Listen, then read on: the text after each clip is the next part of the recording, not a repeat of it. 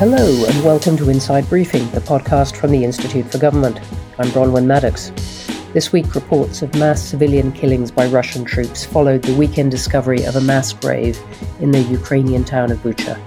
E U leaders have denounced Russia. Boris Johnson has said the killings could amount to genocide, while the atrocities prompted new sanctions against President Putin's family. Meanwhile, Russia has rejected responsibility. Its state media has dismissed the footage as fake and the sights of bodies lying in the streets as staged. Putin has instead accused Ukraine of genocide in the Donbass region, a claim German Chancellor Olaf Scholz has called ridiculous.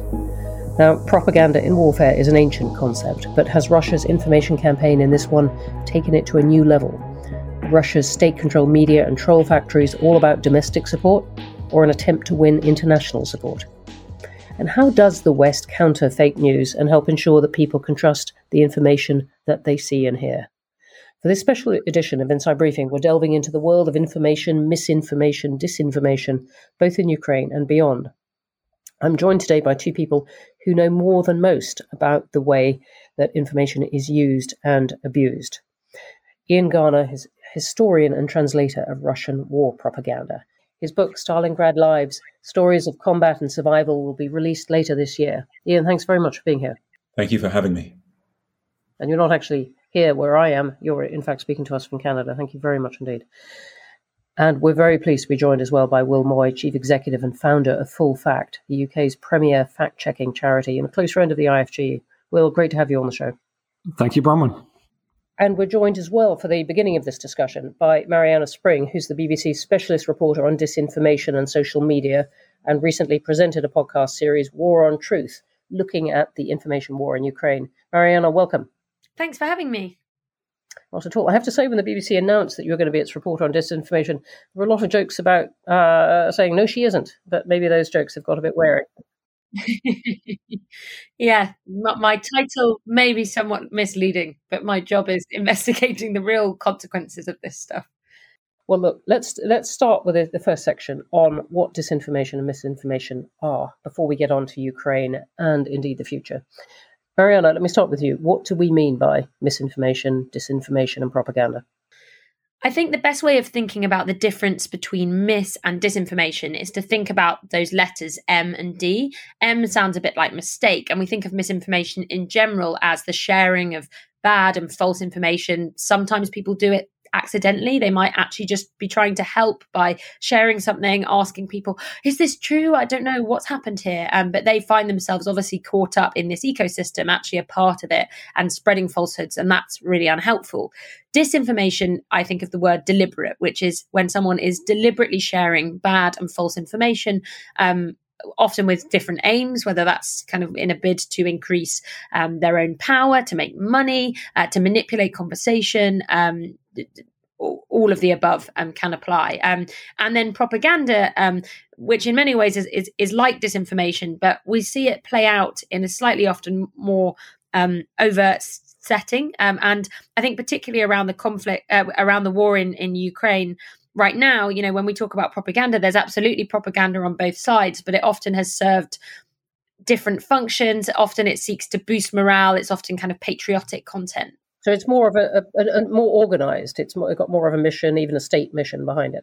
Yes. And I think actually often, um, I mean, I think the words are quite intercha- interchangeable, but when it comes to propaganda, people tend to be better at spotting that often because it is so obviously, you know, in favor of one country or, or another.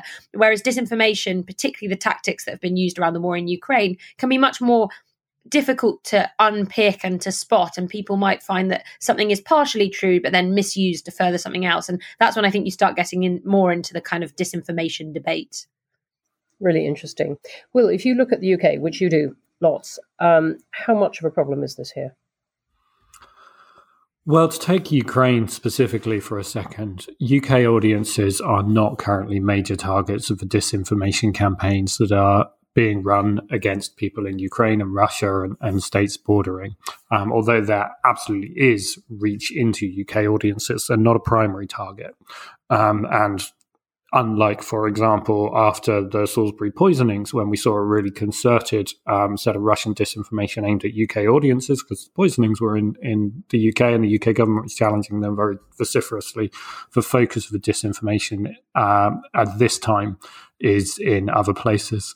But, you know, disinformation and misinformation are a major problem for society more broadly. Bad information ruins lives. It promotes hate.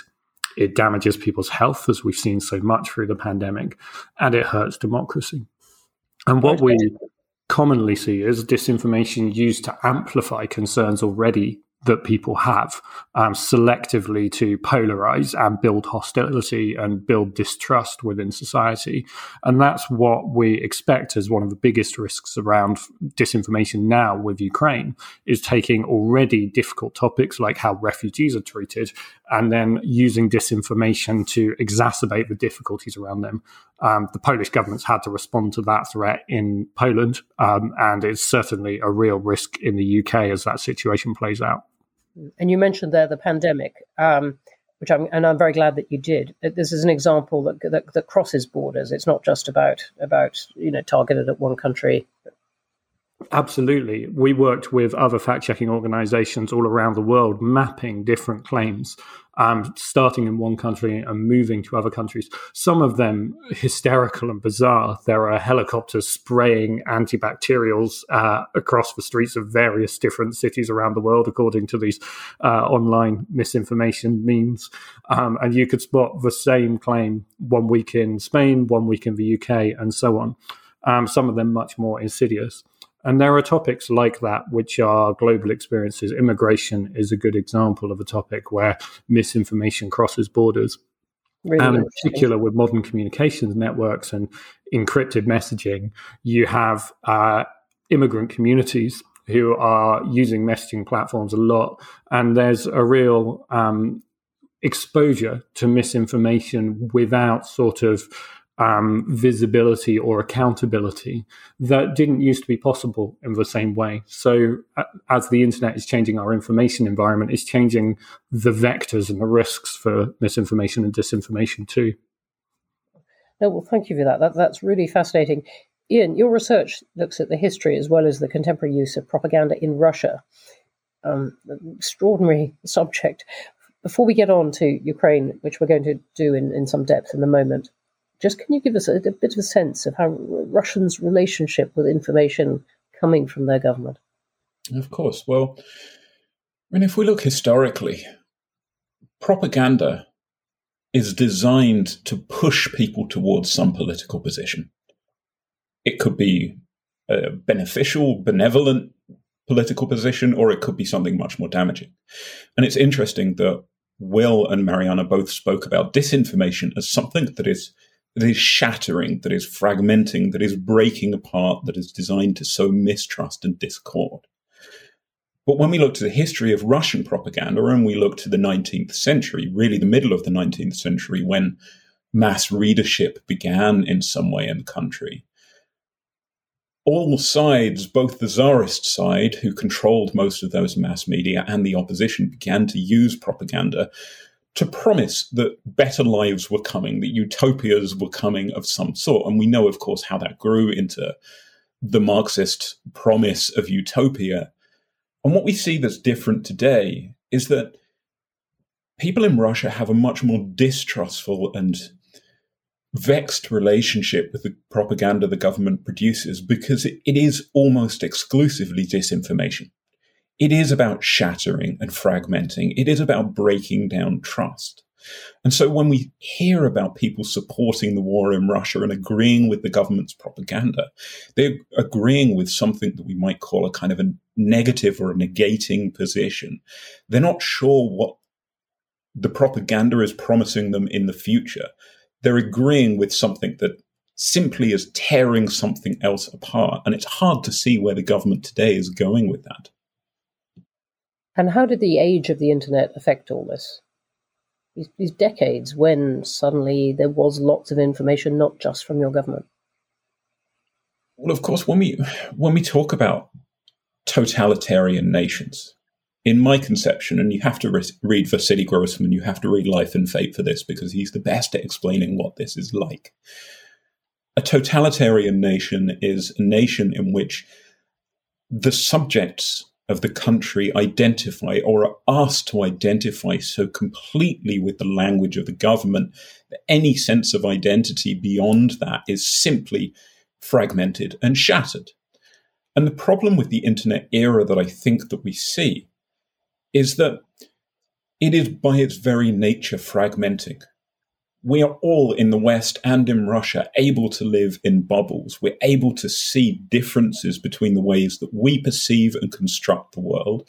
And we do construct these mediatized realities for ourselves, where we're able to live completely at odds. We're able to live in a completely different reality from anybody else. And so in Russia, that actually contrarily leaves the field open for the government to walk in, take its citizens and promise them, amongst this confusion, we have some sort of truth. We have some sort of stability, even if everywhere around you, everything else is falling apart, and even if we're not promising you much in the future.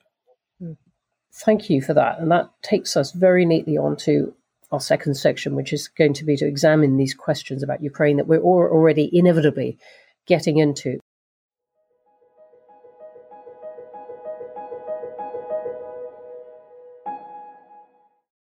Marianna, maybe I can start with you, because I know you've got to go in a, a moment. Such is the the interest in this topic. You've been running a fantastic series for the B B C called War, The War on Truth, looking at the information war in Ukraine. What has really stood out for you?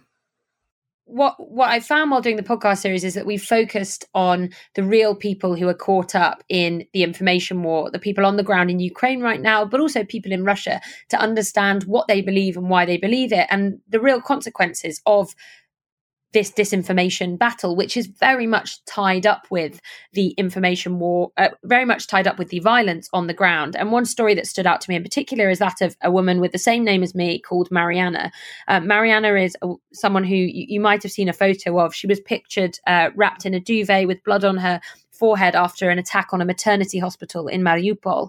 Um, and she was accused at the time by the Russian government of, uh, and uh, on social media and more broadly, of, of acting, of pretending to be women in different photos, of posing, because she's a beauty blogger. Um, and I interviewed some of her close friends who said, no, this obviously isn't true. She was expecting to give birth to her baby. It was, it was totally terrifying. Um, and she now has spoken out. She's done an interview with a pro-Kremlin journalist, and she's explained how Uh, no, I definitely wasn't acting, but she's also been vague about, uh, obviously because she was in, experiencing the attack, what actually happened, who did what. Um, and those the Russian state media has ignored her rejection of the initial false claims and cherry-picked and seized upon now these new this new idea that, oh, there was never an attack from the air at all. It wasn't aeroplanes. Um, it was Ukraine attacking itself. Um, and it's it's very disturbing um, to, to see how these disinformation narratives Uh, conflict and um, uh, totally counter one another. And actually, like you were just talking about, you know, the fragmentation, the way that this intends to sow discord, it's incredibly hard to report on it because you're having to unpick totally conflicting narratives. And I interviewed one of Marianna's friends in Russia who still believes all this stuff, even though her friend has come out explicitly to say, even to a pro-Kremlin journalist, I wasn't acting, and nothing can convince her otherwise. And I think understanding how the whole point of this is to really confuse us and get us in a muddle is is crucial. And not just us, it's people in Russia, as Ian was, was talking about, isn't it?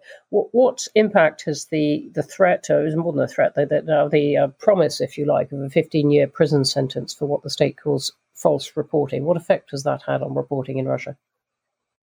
Well, it's pushed a, a lot of journalists underground, particularly those who were uh, opposing or questioning what they were being told by the Kremlin, those from uh, publications like Novaya Gazeta and also Echo Moscow, a radio station. Um, and in one of our upcoming episodes on War and Truth, we're, we're looking at this. I'm speaking to some journalists who've, who've had to leave Russia about how they're attempting to reach those in Russia who who very much believe these narratives. And, you know, you can see how when, you know, the main place you're turning for information and updates is state television, and and it's telling you the same thing over and over again, uh, you know, you become very susceptible to this kind of propaganda. And I think it just really shocked me that even someone who's who's friends with a woman who's found herself at the center of this, you know, disinformation war, um, could still believe state T V over the testimony of a friend. You know, that just shows you how powerful it is.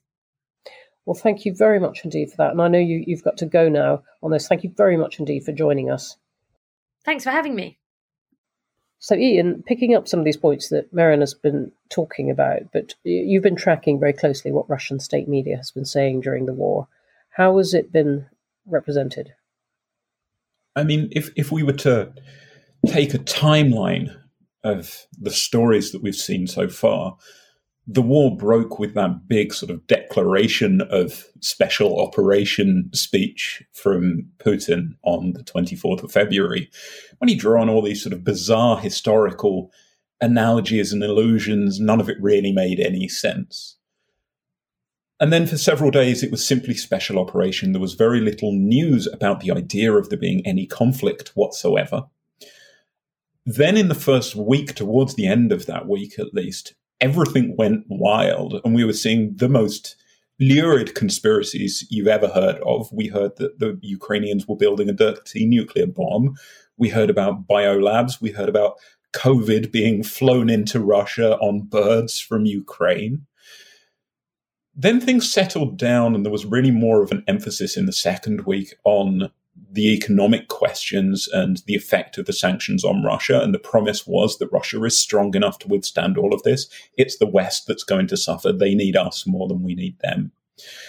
And then in the last couple of weeks, we've seen a return to this denazification narrative. And it's become stronger. It's become more concretized. And especially in response to Bucha, it's become increasingly aggressive. It's become increasingly I, I've heard of scholars describe it as pre-genocidal, but I would call it genocidal in nature. And there was a particularly alarming uh, editorial in Ria Novosti a couple of days ago. That's one of the major news agencies in Russia, which essentially called for a total denazification of Ukraine, called for a punishment of citizens, called the nation essentially Nazi. And, that, and, and said, didn't it, that the political elite Um, had to be eliminated because they couldn't be converted or something like that. Absolutely, absolutely. And this is, as a response to what we in the West saw as war crimes, this is a signaling of the doubling down of the narrative, a strengthening of the narrative. And in response, the comments that I've seen from at least some Russians on social media groups, particularly on Telegram, have really been quite frightening. We've seen calls for genocide, calls to wipe Ukraine and Ukrainians from the face of the earth, and more things that I'm not going to speak aloud, but you can only imagine how appalling some of this rhetoric is, so that there are at least some people in Russia, and I'm not saying this is all Russians, who don't just agree with the idea of genocide, but are calling for a greater degree than what the government is promising and what the army seems to be carrying out already. So in that sense, it's working.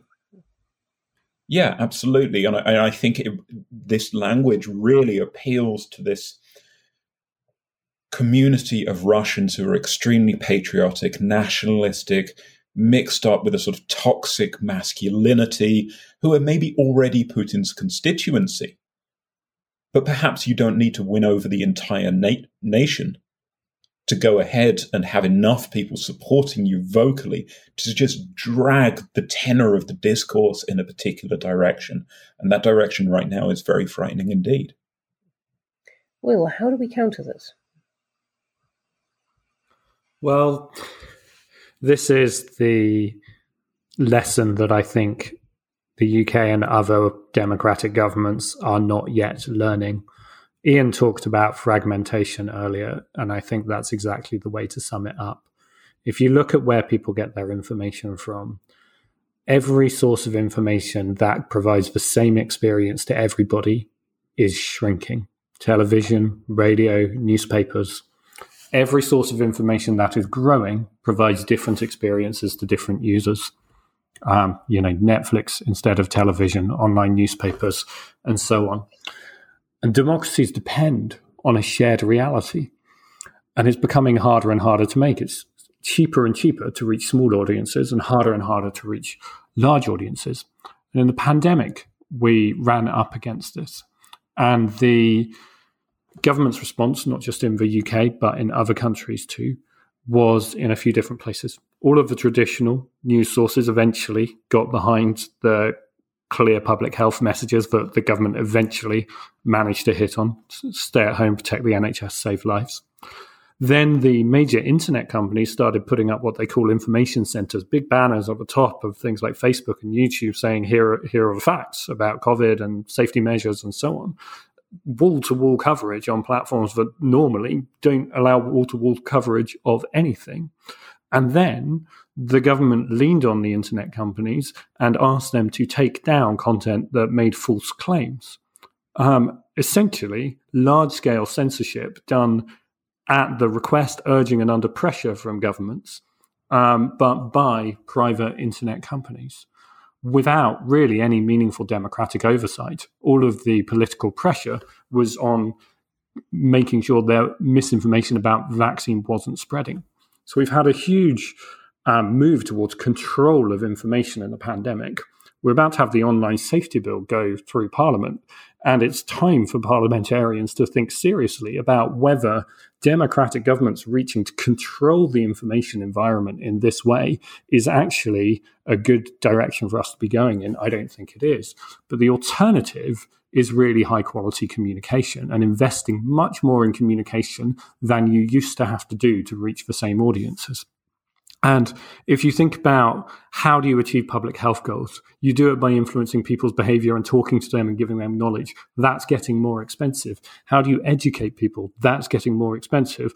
How do you achieve tax take-up and compliance and regulatory compliance and adjusting to shifting out of the E U and all the rest of it? It's about getting information to people, and it's all getting more expensive unless you're talking to small, highly targeted groups of people. And the government hasn't realized that it's lost a lot of its platform and how that's going to have to shift the behavior of government. And alongside that, if you look at the Ipsos Mori Issues Index, this every month they ask people, what do you think are the biggest issues facing Britain today? And one of the top ten issues recently, for the first time in a very long time, is lack of faith in politics and politicians and government. People are spontaneously, unprompted, saying we don't have trust in government. That It's always been what happens when you ask them, but they're actually saying it voluntarily now. So in the long run, there are two routes that democracies can go down. They can go down the route that they tried and used successfully during the pandemic, which is try to control the information environment, or they can go down the route that they are trying and using successfully during the Ukraine war, which is trying to win the argument and persuade people.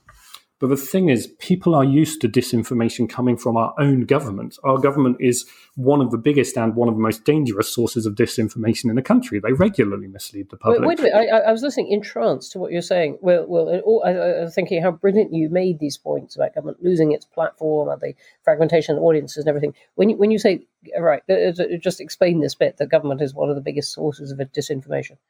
Well, I think everybody knows it. If you ask people, what does fake news mean? They they tell you about journalists that can't be trusted, politicians that can't be trusted. Eight out of ten of us don't generally trust government to tell the truth. Yeah, now, this is not to say, this is not to say that government lies all the time. It absolutely does not. We fact check them day in, day out, and much of what government says is reliable. But the point is to be trustworthy. You can't be reliable four times out of five. You have okay. to be reliable just, five times out of five. Just, that- just, just to give us a bit of a kernel to this rather sweeping um, statement, give us an example of, of important government disinformation. So the Prime Minister has been saying in the House of Commons that employment is going up when it is going down by tens of thousands, hundreds of thousands. We have pointed this out to him, and he has repeated it. The Office for Statistics Regulation, set up by Parliament by law, has pointed it out to him, and he has repeated it. The liaison committee to which he answers in Parliament has pointed it out to him. He has admitted it is wrong and said he's taking steps to correct it, but he has not taken steps to correct it. This has happened by our count at least eight times that he has repeated this false claim that he is aware of. Now, that is just one example, but whether or not people have jobs is a pretty fundamental part of what government is responsible for. All right, all right. That's a very, very good example, as I would absolutely expect from Full Fact. Do you want to just uh, complete complete what you were saying, and then I'm going to bring us to our third section and, and bring Ian back in. Just to emphasize again, my point is not that politicians lie to us all the time, and actually we can demonstrate that they do not, or that government lies to us all the time. My point is that in, there is enough misleading information from government that it jeopardizes the trust of the public in what it says in general. And that loss, which used to matter less when there was a more controlled information environment, is a much greater loss to our ability to deliver what government needs to deliver in the modern fragmented information environment. All right, well, thank you for that. And that brings us perfectly to these questions about the future, about how democracies handle this, not just in, in Ukraine, not just from Russia, but handle this kind of battle for information and integrity within them. Ian, when you're listening to what Will was saying, and you're speaking to us from Kingston near Toronto, you've got obviously a even closer view on North America than we do. How do you see this kind of battle going, and, and are, are democracies really vulnerable to this?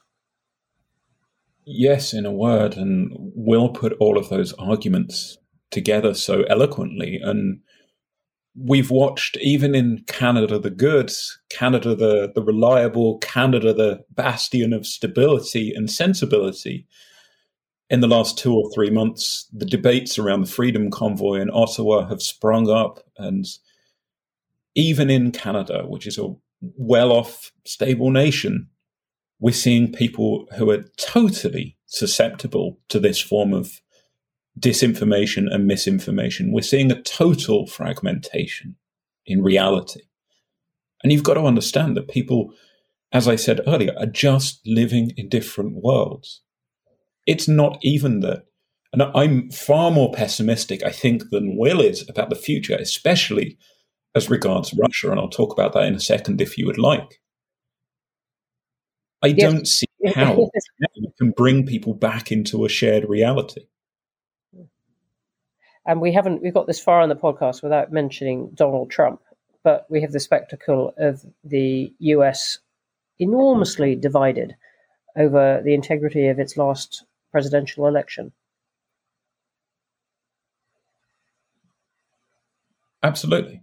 Absolutely. And, and no amount of facts or evidence seem able to persuade these people of something different. And there is an element of religious belief in this, not in terms of churches, right? Not in terms of the fact that we're talking about the Christian right, but in terms, I think, of a mindset. And this is where, if it's okay with you, I'll take you back to Russia. Because yeah, yes.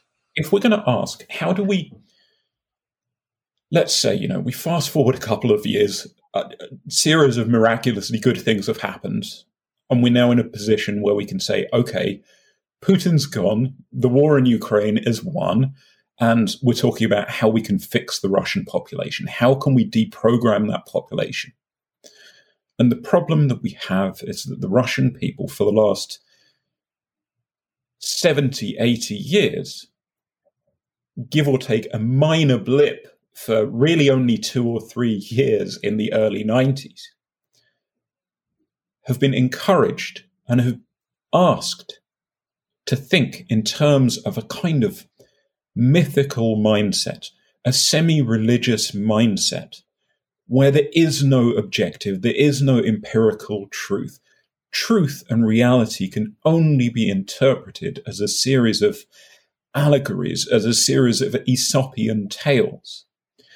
And so when they read about a heroic Russian soldier sacrificing themselves at the front, and Marianna and her team, or Will and his team, put forward the reality of the story, all they will say is, well, the reality may show something slightly different, but there is a higher truth here.